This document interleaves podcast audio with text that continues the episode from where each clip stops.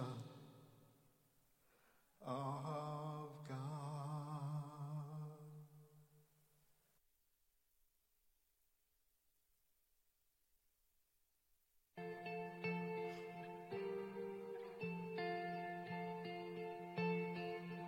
They say sometimes you win some, sometimes you lose some. Right now, right now I'm losing that. I stood on the stage night after night, reminding the broken it'll be alright. Right now, Oh, right now I just can't. It's easy to sing when there's nothing to bring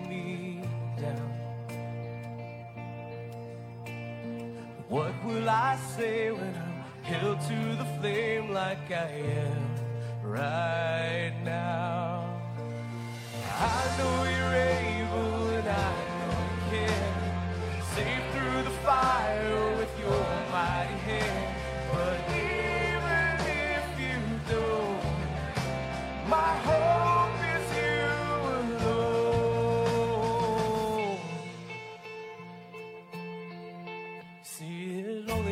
little faith to move a mountain. Good thing. Little faith is all I have right now. God, when you choose to leave mountains unmovable, oh, give me the strength to be able to sing.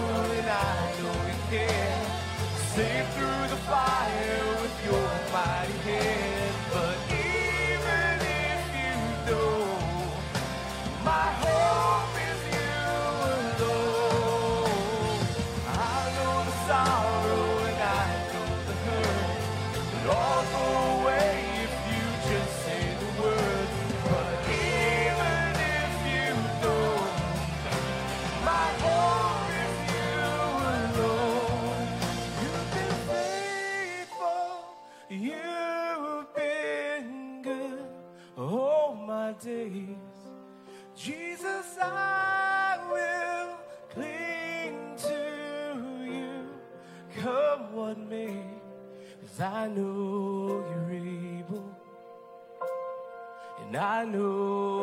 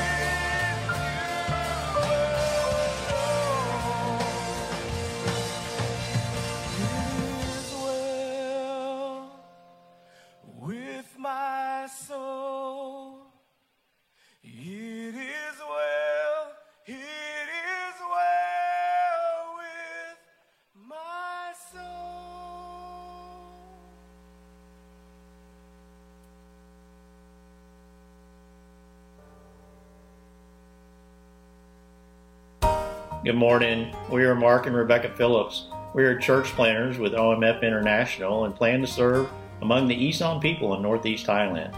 Currently, we are in training and waiting for international waters to open. We're grateful you've joined us in person or online as we gather to honor the Lord. For those of us who belong to Jesus, we know that God is at work shaping us into the image of His Son. As a church, we seek to become more like Jesus as we gather for life changing worship, grow through life changing truth, and go in life changing mission. If you're interested in learning more about CBC, we invite you to contact one of our staff, or you can go to our website, cypressbible.org, for more information. Before we begin our time of worship, we want to share a couple of important announcements. First, we want you to know that we live in joyful anticipation of what God will do in ministry at CBC going forward. We are uncertain when the kids will return to campus, but we want to begin the process to prepare for that time. Kids Life wants to invite you to be a part of that process and welcoming children back to campus. Our mission is to meet children where they are and help them become more like Jesus. In this changing world, we live out this mission to our children like never before. You can be a part of this, and for more information, contact Nancy Moore at the church office. Someone from our staff will get back with you. Also, as part of our worship this morning, we celebrate communion. For those present with us, if you did not pick up the elements on the way in, please do so now. The individual cups are available on tables in the commons. There are two tabs. The first holds the bread, the second tab uncovers the cup. Those of you at home can prepare your elements and join us in remembering the sacrificial death of Jesus later in our service. As we begin our time this morning, we want to set our hearts on the glory of God. We want to take a look at a passage in Isaiah which reminds us of the glory and never ending endurance of the Lord God and the strength we, his people, receive from him. This is what the prophet says in Isaiah 40 28 through 31. Do you not know? Have you not heard? The Lord is the everlasting God, the creator of the ends of the earth. He will not grow tired or weary, and his understanding no one can fathom. He gives strength to the weary and increases the power of the weak. Even youths grow tired and weary, and young men stumble and fall. But those who hope in the Lord will renew their strength. They will soar on wings like eagles. They will run and not grow weary. They will walk and not be faint. We invite you to join us now as we lift our praise to the everlasting God. Can we stand together this morning as we worship the everlasting God?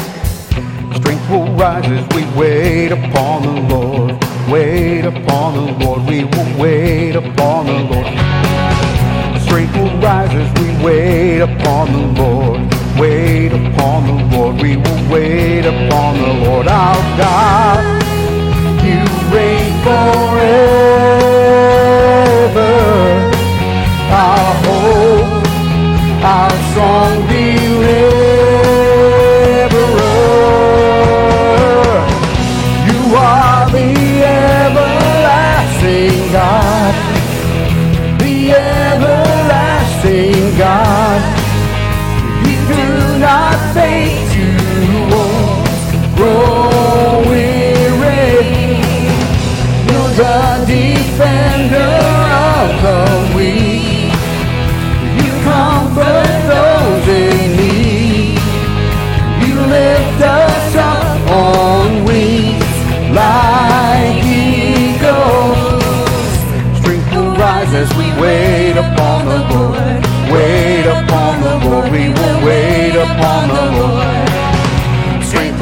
as we wait upon the Lord. Wait upon the Lord. Wait upon the Lord our God. You reign forever. Our hope.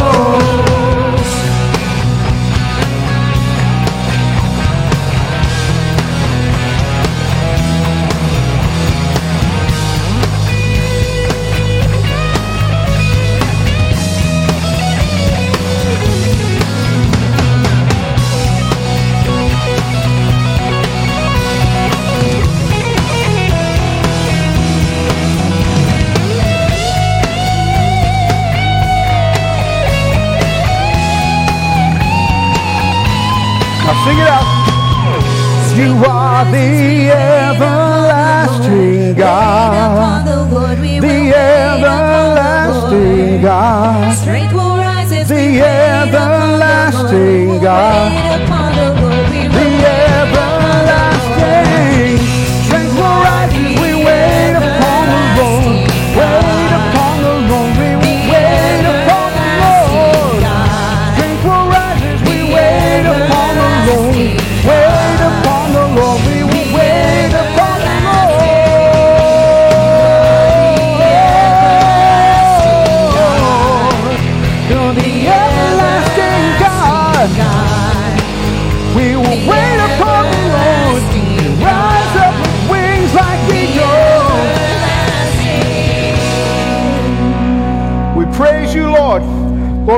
Our praise this morning. Be blessed, be honored. Lord, we sing to you. Receive our praise. Even though I walk through the valley, shadow of death, your perfect love is casting out fear.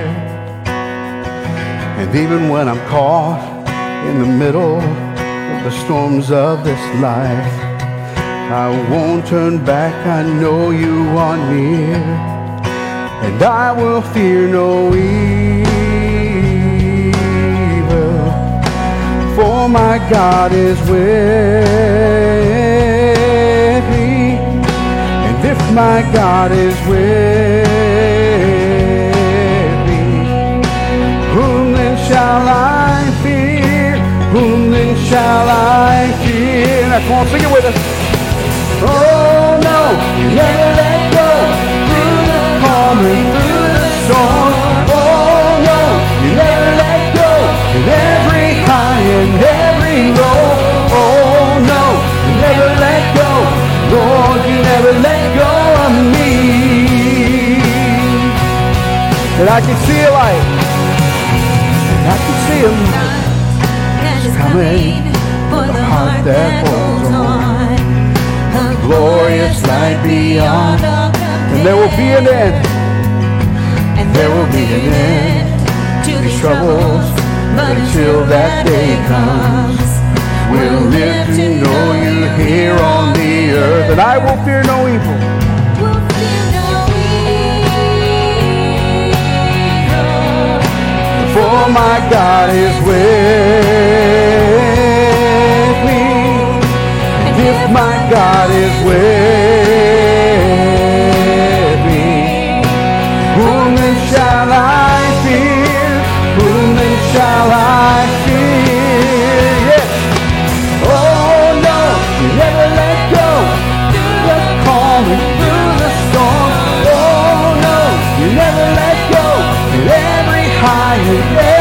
low. Oh no, you never let go. Lord, you never let go. Keep on singing and you never let go. Come on, sing it out. Singing, oh no, you never let go. Through the calm and through the storm. Oh no, you never let go. Every high and every low. Oh no, you never let go. Lord, you never let go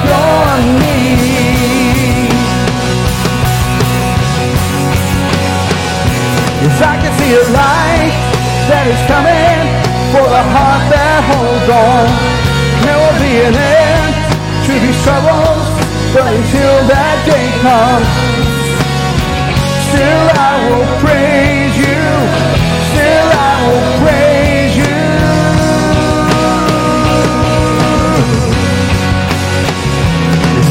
Light that is coming for the heart that holds on. There will be an end to these troubles, but until that day comes, still I will praise you. Still I will praise you.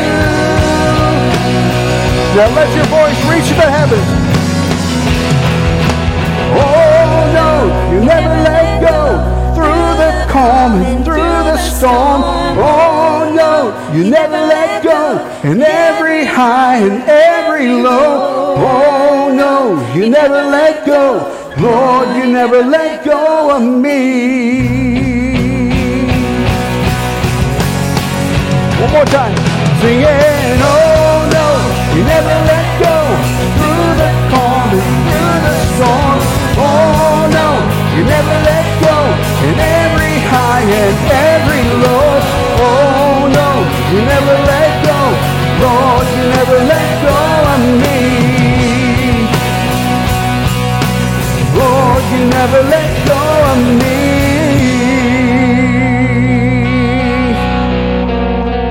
1 Corinthians 3:11 says, "For no one can lay any foundation other than the one already laid, which is Jesus Christ."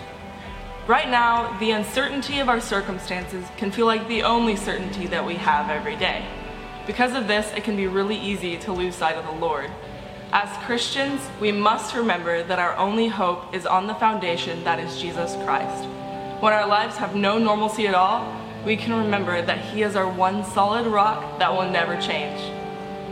Our next song is called Build My Life and is all about the greatness of our God and where and knowing where our foundation lies. In the bridge, the lyrics state, I will build my life upon your love, it is a firm foundation. I will put my trust in you alone, and I will not be shaken. We as a church know that if we place our faith, hope, and trust in Jesus Christ, build our lives on Him as our unshakable foundation, and fully submit to Him, He will do things in us and through us, both as individuals and as a church body, that could never be done on our own. So as we sing this next song, let's rejoice in the unfailing foundation that is Jesus Christ.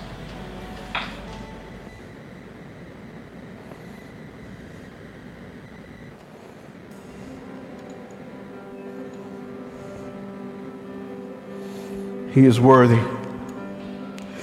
Worthy of every song we could ever sing. Sing it to Him this morning. Worthy of all the praise we could ever bring. And worthy of every breath we could ever breathe. We live for you. We live for you. Sing it to His name. Jesus, the name above every other name. Jesus, the only one could ever say, You're worthy. Worthy of every breath we could ever breathe. We live for you. Lord, we live for you. You are holy. Holy, there is no one like you. There is none beside you. Open up my eyes in wonder and show me who you are your heart and lead me in your love to those around me. We praise you, Jesus.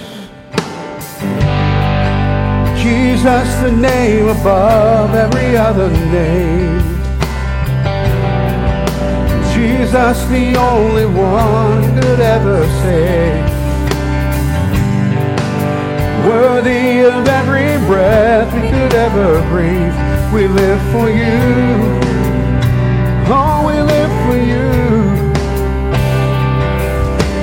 Holy, there is no one like you. There is none beside you.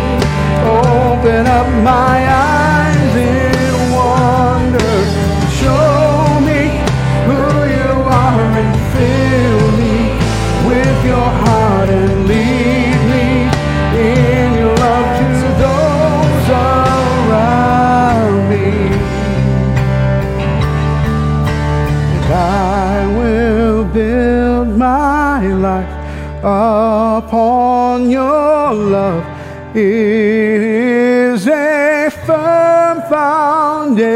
foundation, and I will put my trust in you alone, and I will not be shaken, and I will build my life upon your love.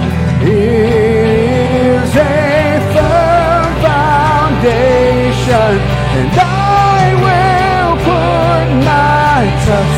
in you alone, and I will not be shaken. And holy, there is none beside. There is none beside. Open up my eyes in wonder and show me who you are and fill me with your heart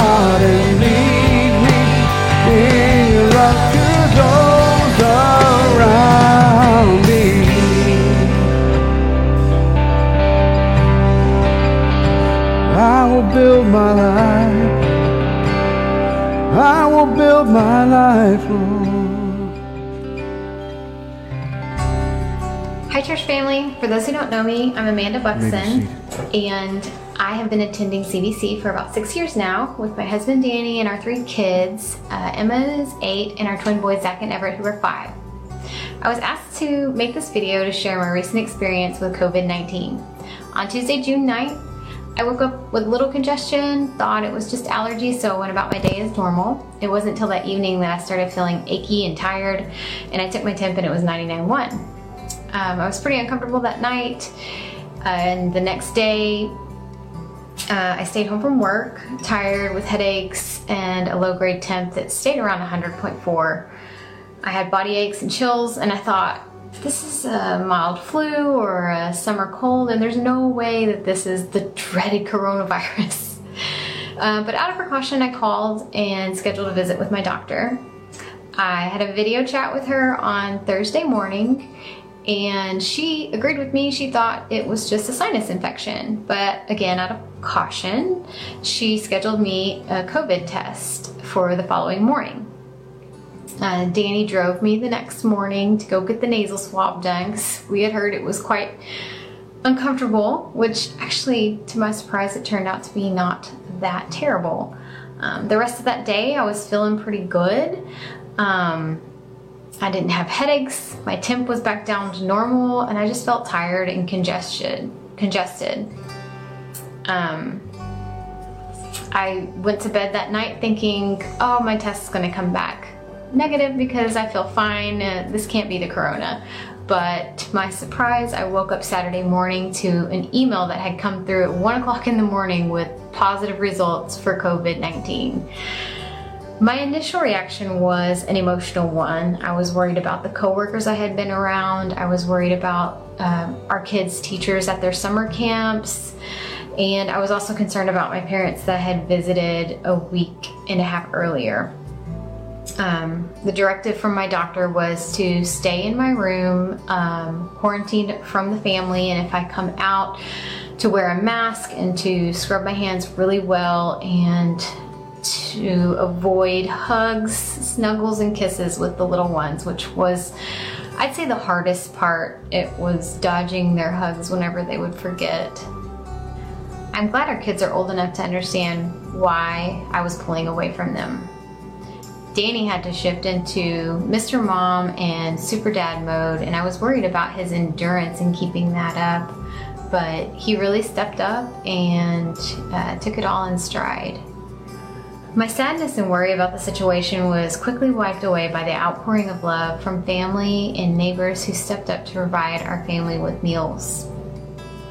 It was hard to accept the help sometimes, but I was so grateful. It was amazing.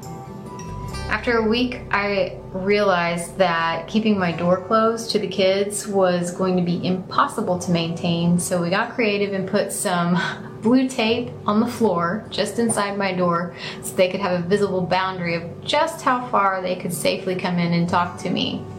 We found ways to spend time with one another by playing games like Guess Who that could be done at a distance. With 95% of my time spent in my room, I was able to do some work, way too much net- Netflix, but I did get into God's Word and draw closer to the Lord than I ever have before. I recently heard an analogy of comparing the coronavirus shutdown as God's way of stopping the hamster wheel of life so that we can get off and get back to what's actually essential. And I feel like for me, the essentials were spending time in God's Word, spending time with my family, even though it was at a distance, and just having food in the house for them to eat. My office wanted me to have a negative test before returning to work, so I scheduled weekly COVID tests every Friday. The kids would look forward to my test days because they were so hopeful that the next day we would get to do knockover hugs. But they were disappointed four times.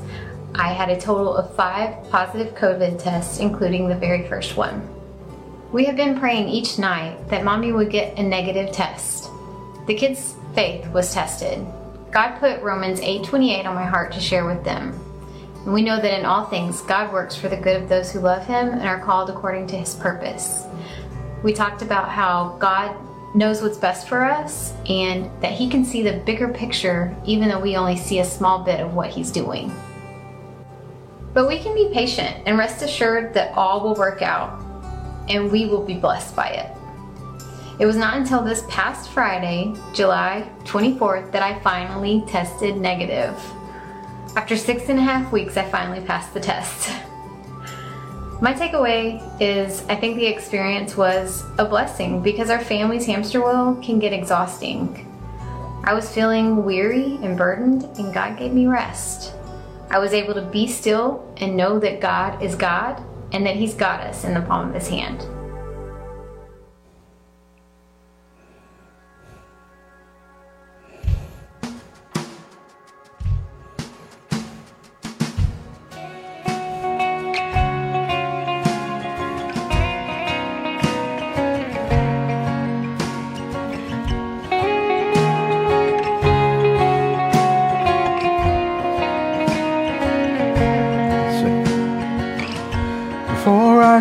A word, you were singing over me. You have been so, so good to me. Before I took a breath, you breathed your life in me. You have been so, so kind to me. Oh, the overwhelming, never ending, reckless love of God. Oh, it chases me down, fights till I'm found, leaves the 99. And I couldn't earn it, I don't deserve it. Still, you give yourself away. All overwhelming, never ending, reckless love of God. Yeah, yeah. Let's stand together.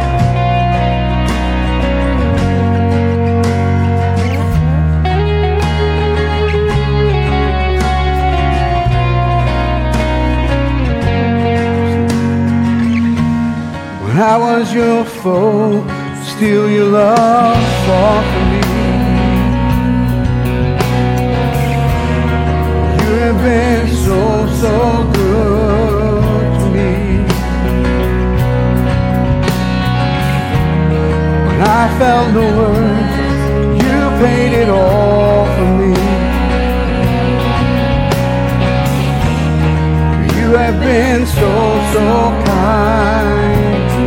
Celebrate His love.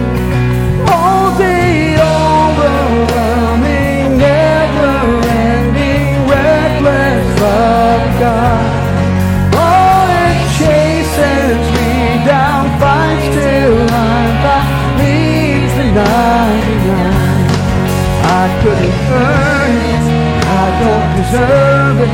Still, you give yourself away.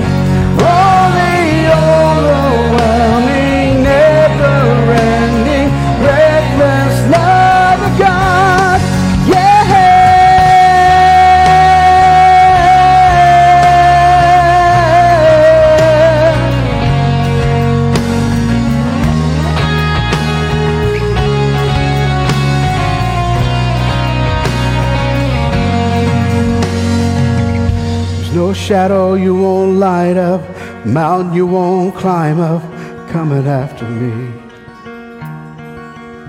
There's no wall you won't kick down, lie you won't tear down, coming after me. There's no shadow you won't light up, mountain you won't climb up, coming after me.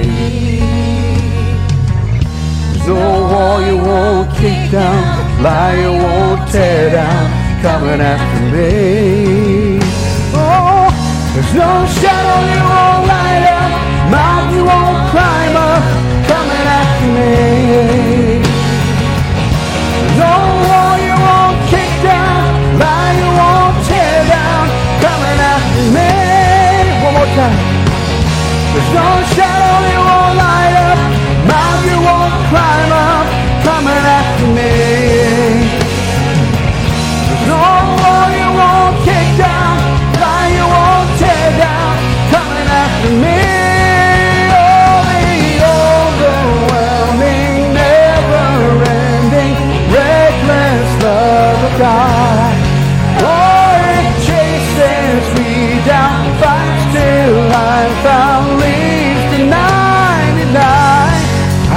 Couldn't earn it, I don't deserve it, still you give yourself away.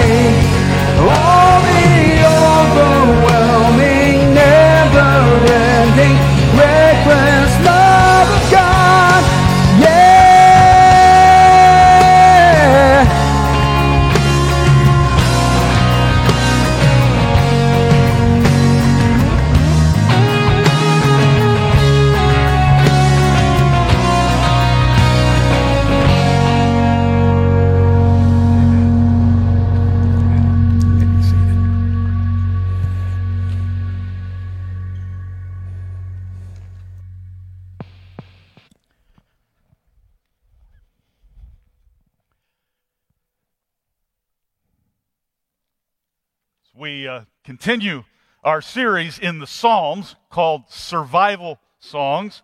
Uh, we're going to study the most familiar song, I think, of all, and that's Psalm 23.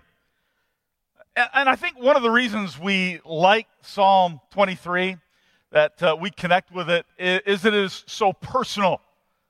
The Lord is my shepherd, I shall not want. So it connects us individually, personally, with the Almighty God. David, of course, wrote this song. Before becoming king of Israel, he was a shepherd. As a young man, he had the job of caring for the family flock.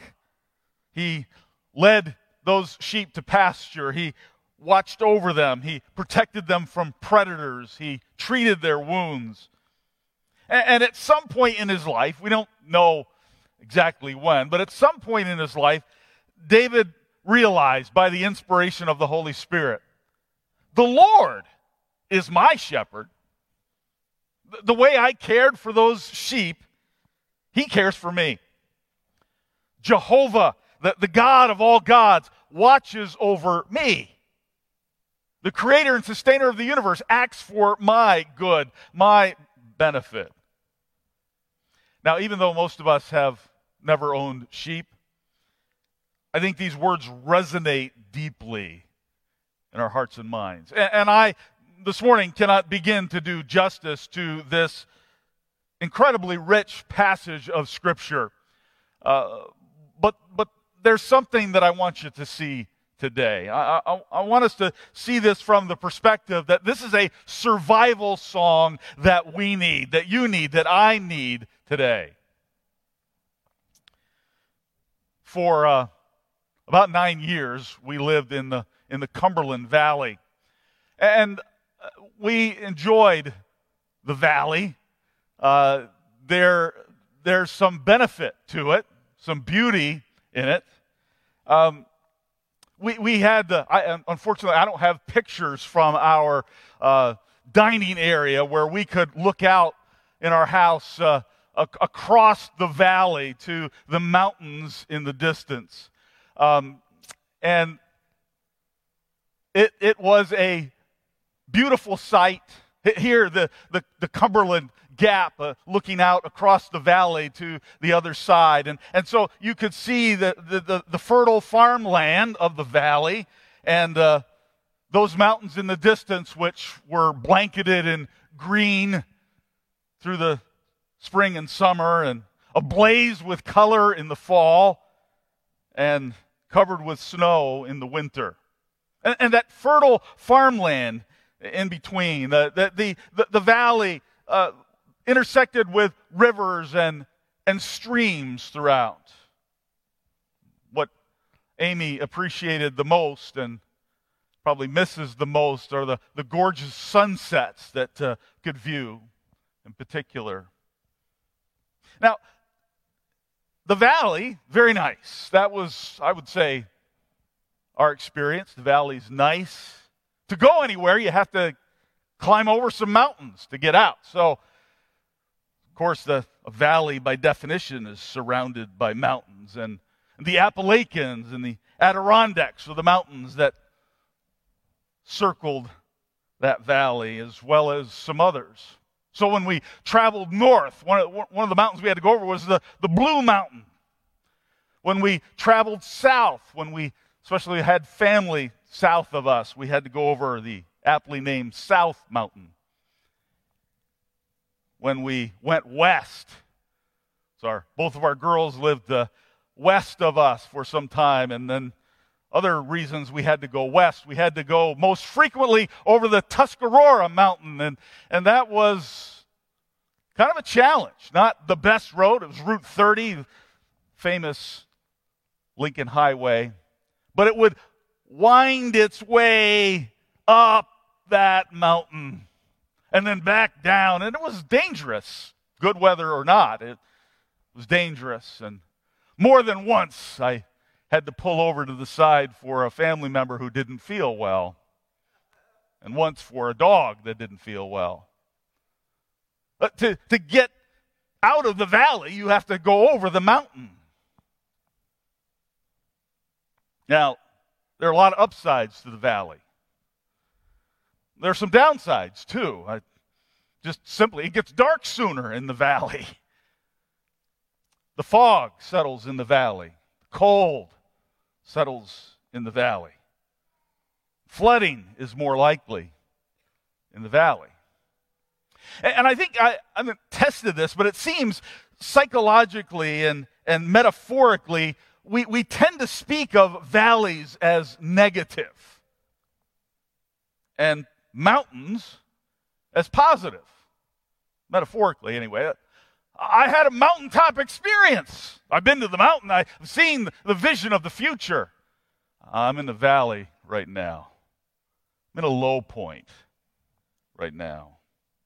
Well, the Bible presents valleys in both a positive and a, a negative way. The uh, Dictionary of Biblical Imagery uh, says these three different aspects of a valley that are, are in the Bible. Fertility, certainly we see that. That's fertile land there. That's pasture land. It's, it's easy to farm, and, and the, the, the soil is rich in nutrients. But the Bible also presents it as the place of warfare and a place of judgment. The valley is is where wars happen. Battles occur on the, on the flatlands, and, and that's where you confront enemies and, and you face conflict. And, and the Bible also presents this, the valley as a place of judgment, and particularly for idolatry. Now, I say all of this about a valley because I want you to understand that in Psalm 23, it's describing a valley experience and, and, and talking about, yes, there, there's some good part of that, but there's also some negativity to it. And, and we need to appreciate that today uh, in, in terms of how God gives us a survival song in the midst of our valley. This song shows us how to survive and what we need to know. So it begins this way, verse 1. The Lord is my shepherd. I shall not want. He makes me lie down in green pastures. He leads me beside still waters. Ken Ulmer says, God knows there's a sheep in me. Uh, there's something about my sheepness that, that would cause me to trot right on by those green pastures. So I, I need the shepherd's care because of my inherent sheepness. And God takes action so I won't miss the place of refreshment. In my sheepness, I tend to avoid what's best uh, and, and miss what's good and, and choose unwisely. I, I bypass the, the, the lush grazing places and the thirst quenching springs. And, and so the Lord is perfectly willing and able to make me lie down in green pastures. So he, he puts me in situations. Now, uh, the shepherd takes the sheep there. He can't force the sheep to eat, but makes him in that place to lie down, to, to be in that situation. And God does that to me. He, he puts me in that situation where I have the opportunity to either trust Him or to go my own way. To, to, to follow the shepherd and do what he points out to do, or do my own thing. So the Lord takes action for my good, it says here. Left on my own, my, my sheepness bursts forth unexpected. Bah! Comes out. That, that's, that's my tiny sheep brain and, and my jumpy sheep legs are, are going off in their own direction so frequently and, and will run past the blessing of God my ambition, my stress level, my, my tunnel vision can propel me past the pasture.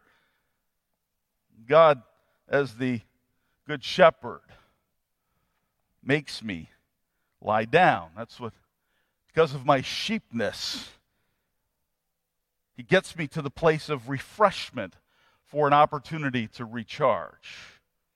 Now look at verse 3 here. Here's what He does. He restores my soul. He leads me in paths of righteousness for his name's sake. So the shepherd works to impact my soul. I want you to think about what that is. The Hebrew word is nephesh, which, which means the core of who I am. I, I wrote about this in my book Soul Food, about what the soul is in both Old Testament and New Testament. And, and this concept, I, I refer to it as the real you. It's the totality of, of who you are. Uh, it's the center of your life, both in this world and beyond. And the intent of the shepherd is to restore that.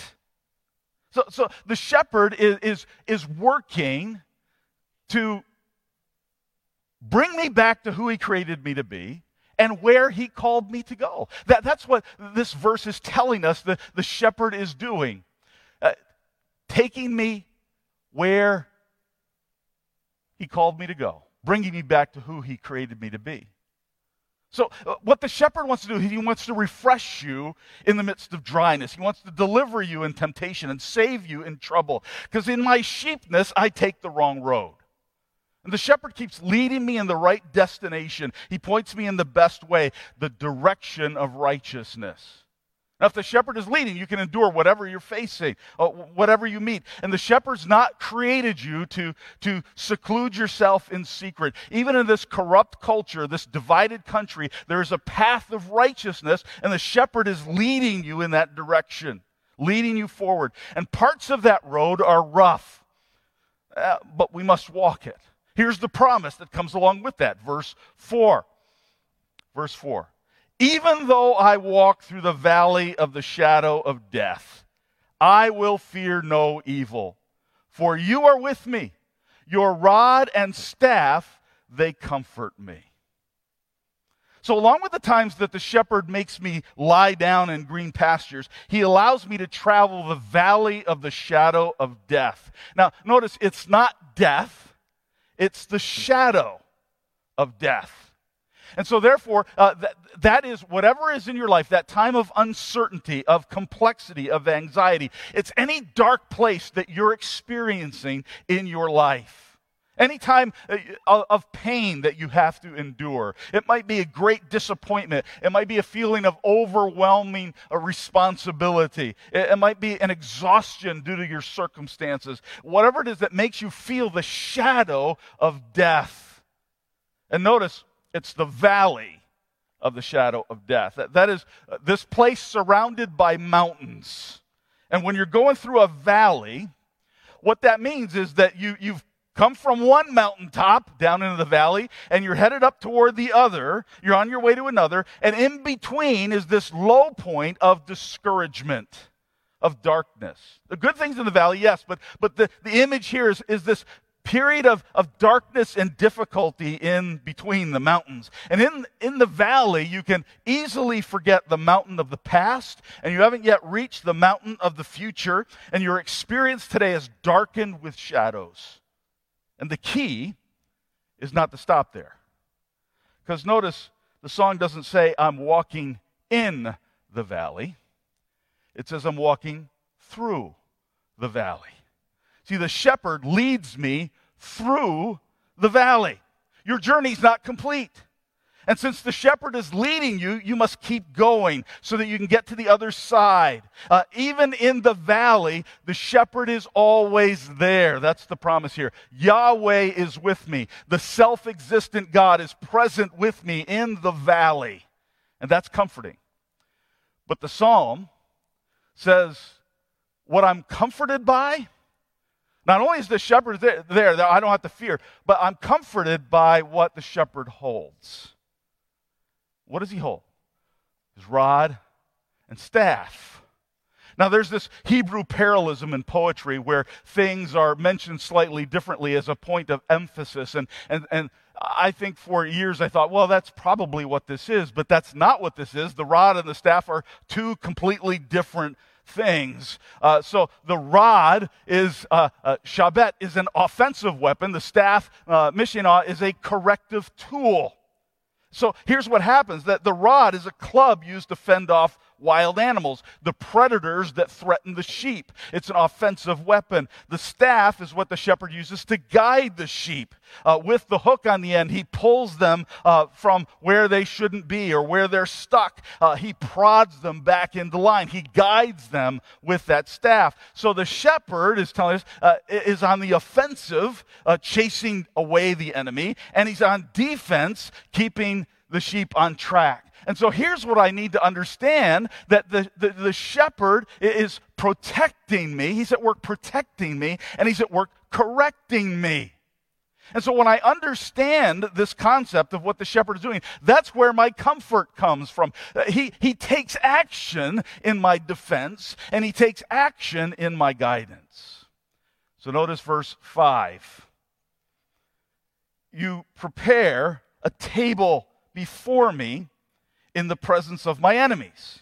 You anoint my head with oil, and my cup overflows.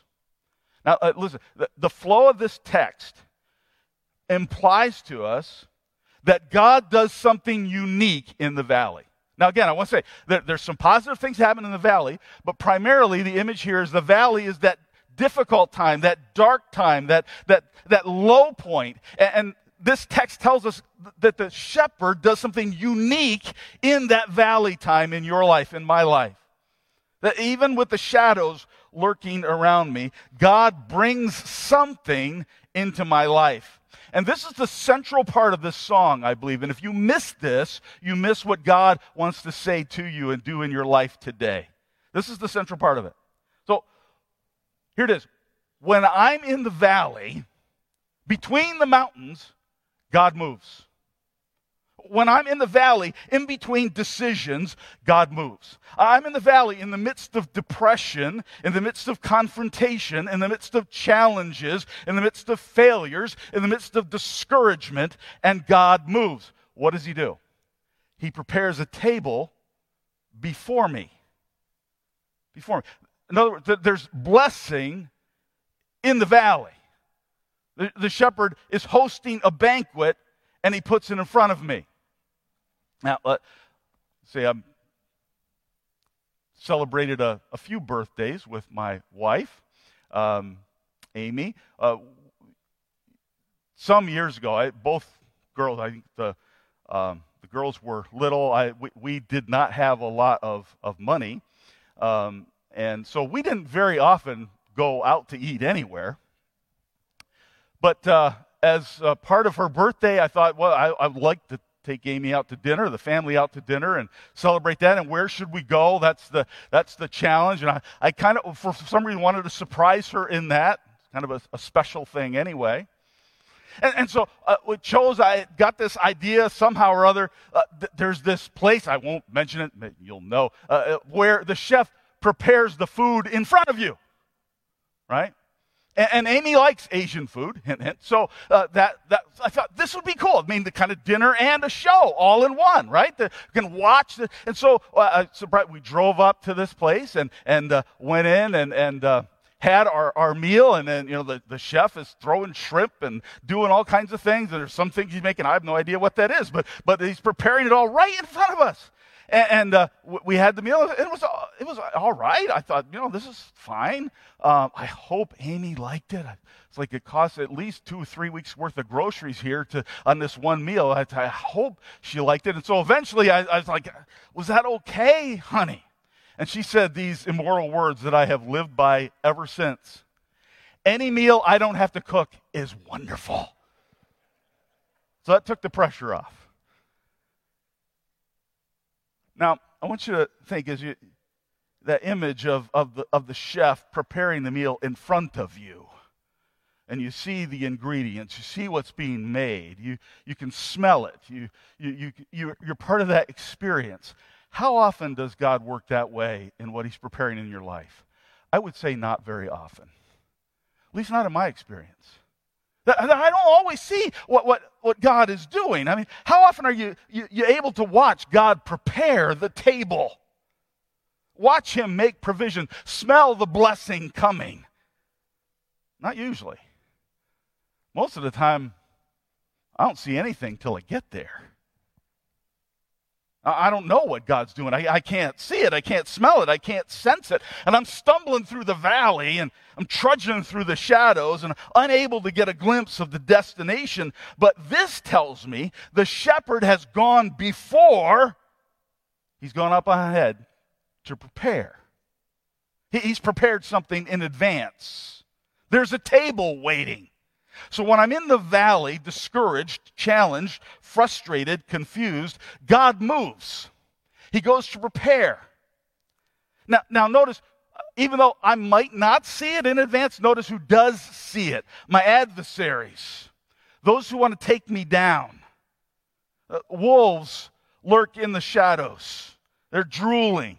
They're waiting for a straggler, uh, a wanderer. And right there, the, the Hebrew word is penaim, which is in their faces. Right in front of the enemy, God prepares this table for me. And they can't do anything about it. The enemy's there, but the shepherd wields the, the rod of protection and the staff of correction. And so the sheep are safe. And the challenge as you walk through the valley of the shadow is not to stop there because the shepherd has gone before you uh, so you need to keep going to the place where he's leading. And when you arrive, what does he do? He anoints with oil.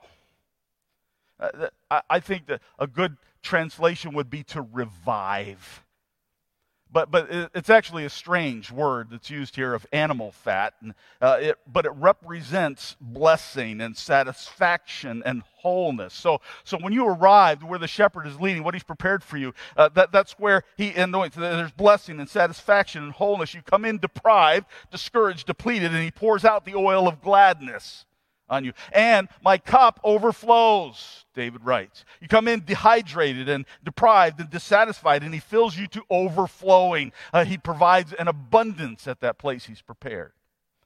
So, look now at the last verse of the psalm, verse 6. Surely, goodness and mercy shall follow me all the days of my life, and I shall dwell in the house of the Lord forever. Now, you need to appreciate that goodness and mercy are attributes of God. Uh, uh, it refers to the extreme favor of God and the loyal love of God. Enemies may be in pursuit, but goodness and mercy have got my back. Whatever hell you may experience, when you belong to the Good Shepherd, nothing can sneak up behind you without running into his goodness and mercy. Capture that image for a moment. Uh, Whatever hell is chasing you, whatever you're experiencing in that valley, nothing can sneak up behind you without running through the goodness and mercy of God. And that's true how long? Every day of your life. Every day. Now, the important part is who can claim the promises of this psalm? Well, it's those who belong to the shepherd, the sheep, those who belong to Jesus, who identifies himself as the good shepherd. He, he says, I'm the one who lays down my life for his sheep. And who are my sheep? They're the ones who've heard my voice. They know my voice. They know me. They follow after me. And I've given my life for them. And that happened as the, the Father, God the Father, in his great love, sent his perfect eternal Son into this world. Jesus became one of us, yet without sin. He was tempted in every way, just like us. So he understands our weaknesses, our frailties, our sheepness. But his life was spotless, perfect in every way. And despite that, he was executed by the government. His own religious leaders demanded his death. But Jesus came to die. And on that cross, the perfect Savior absorbed God's judgment against all sin. Uh, that he absorbed the punishment, the wrath of God, the judgment of sin, past, present, and future, was poured out on Jesus so that all who believe are washed clean. All who believe are made new. All who believe are brought into the family of God, his sons and daughters. And the Good Shepherd offered himself as a sacrifice for the sin of the world, regardless of ethnicity, regardless of status, regardless of age, regardless of gender, regardless of the amount of evil in their lives. He, he offered himself as a sacrifice for all who believe. And so all who receive him, who come to him in humble faith, are made new. Jesus takes the penalty of my sin and your sin and gives you his righteousness. He takes your brokenness, my brokenness, and gives you his wholeness. And that is your eternal identity. And that's how Psalm 23 becomes reality. Secure in knowing that my life is in his hands and that I'm protected on every side. Now, so uh, here's the image I, I want you to have.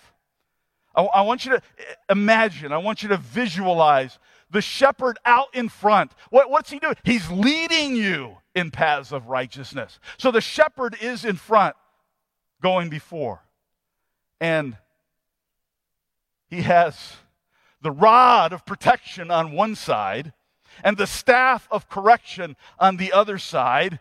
And goodness and mercy are bringing up the rear. So, so can you get that image here? What the reality is, I'm surrounded by the shepherd. Can you visualize that today? Can you understand that today and the significance and the value that that has for your life and mine? If you know Jesus, I'm surrounded by the shepherd. He's at work restoring my soul and correcting me and providing for me, uh, walking with me through the valley, leading me forward all the days of my life.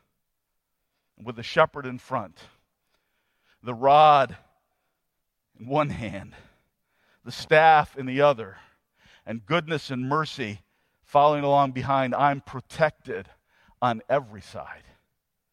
And, that means I'm coming out of this valley, whatever that valley is in your life. I'm coming out of it. This shepherd is leading me forward. And whatever I'm going through isn't over yet. No, matter how dark the shadows, no matter how many enemies are gathered, I'm surrounded by the shepherd. And remember, the psalm doesn't end in the valley. The shepherd is leading, goodness and mercy following. I'm going somewhere. My final destination is the house of the Lord. And as long as I follow the shepherd, his goodness and mercy trotting along behind, they've got my back in life's journey. When, when you feel beaten down, when you feel forgotten, when you feel threatened, when you feel overwhelmed, the shepherd is there. He won't leave you in the dark valley. He's so committed to you that he will lead you all the way home. And the shepherd's love is so great that he prepared a table for you. And we have the privilege of, this morning of celebrating and remembering a table that he has made with the bread and with the cup as we remember the Lord's death until he comes.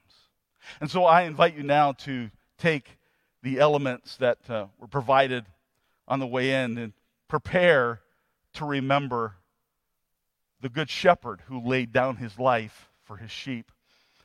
Can you appreciate that this table, the table of the Lord, that we are called as God's people to remember the Lord at, that this table was set not only long before our day.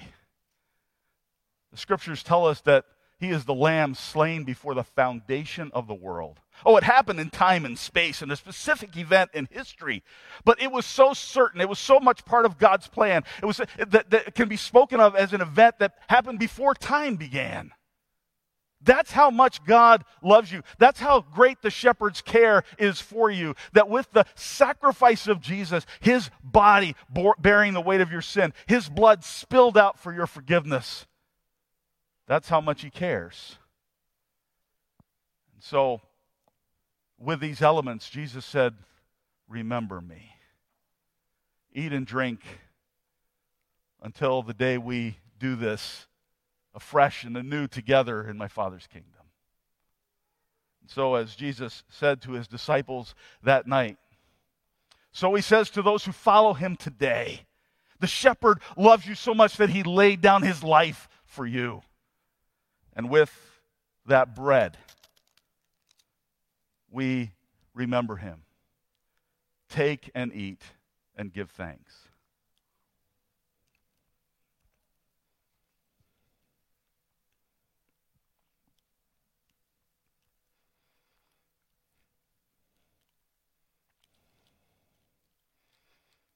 With the cup, the emblem of his shed blood, he said, Drink this, all of you, in remembrance of me.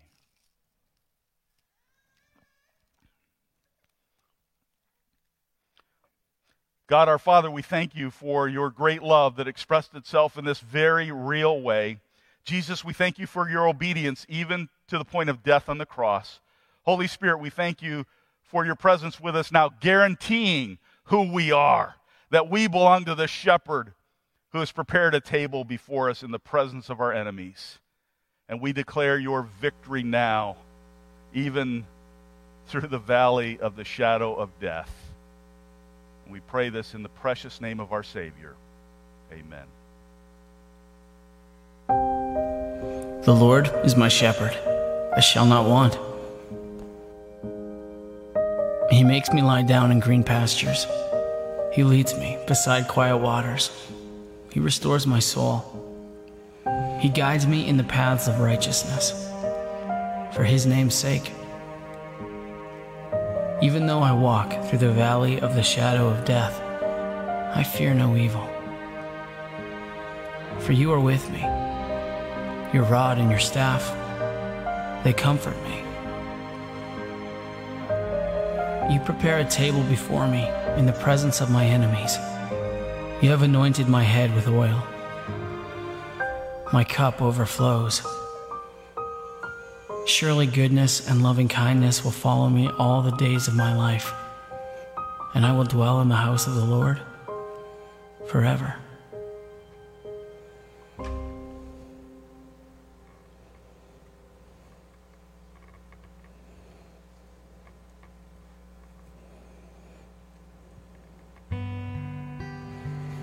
Can we stand together in response to our loving Lord?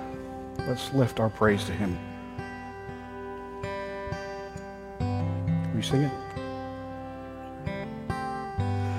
All the way my Savior leads me.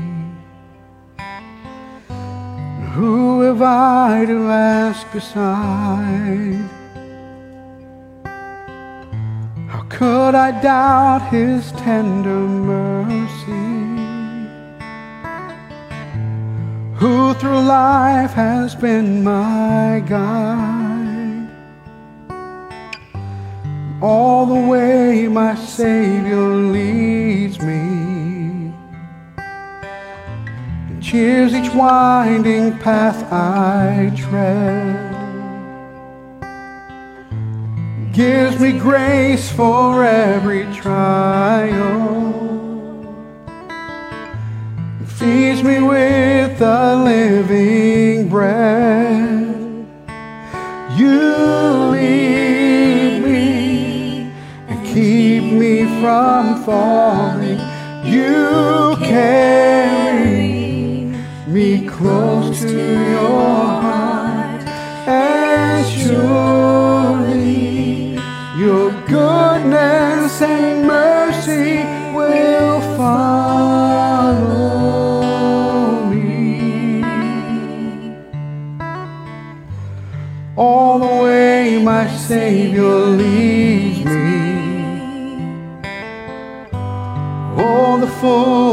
of His love. Oh, the sureness of His promise. In the triumph of His blood. When my spirit clothed immortal that fly to ends of day. This my song through endless ages. Jesus led me all the way. Sing that again. Jesus led me all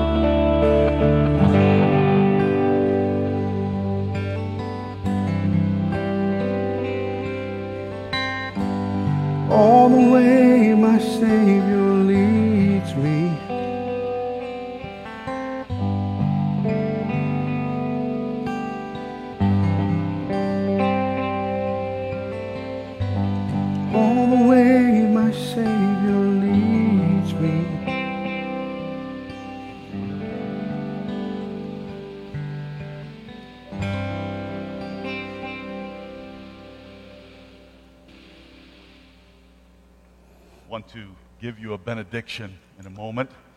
Um, ask you to do something the disciples did not have to do, and that as you leave today, would you take your cup and drop it in the receptacle by the door as you leave? That would be a great help uh, for us as we set for the next service.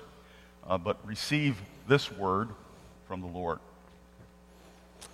Now may the peace of God, which surpasses all understanding, guard your hearts and your minds in Christ Jesus.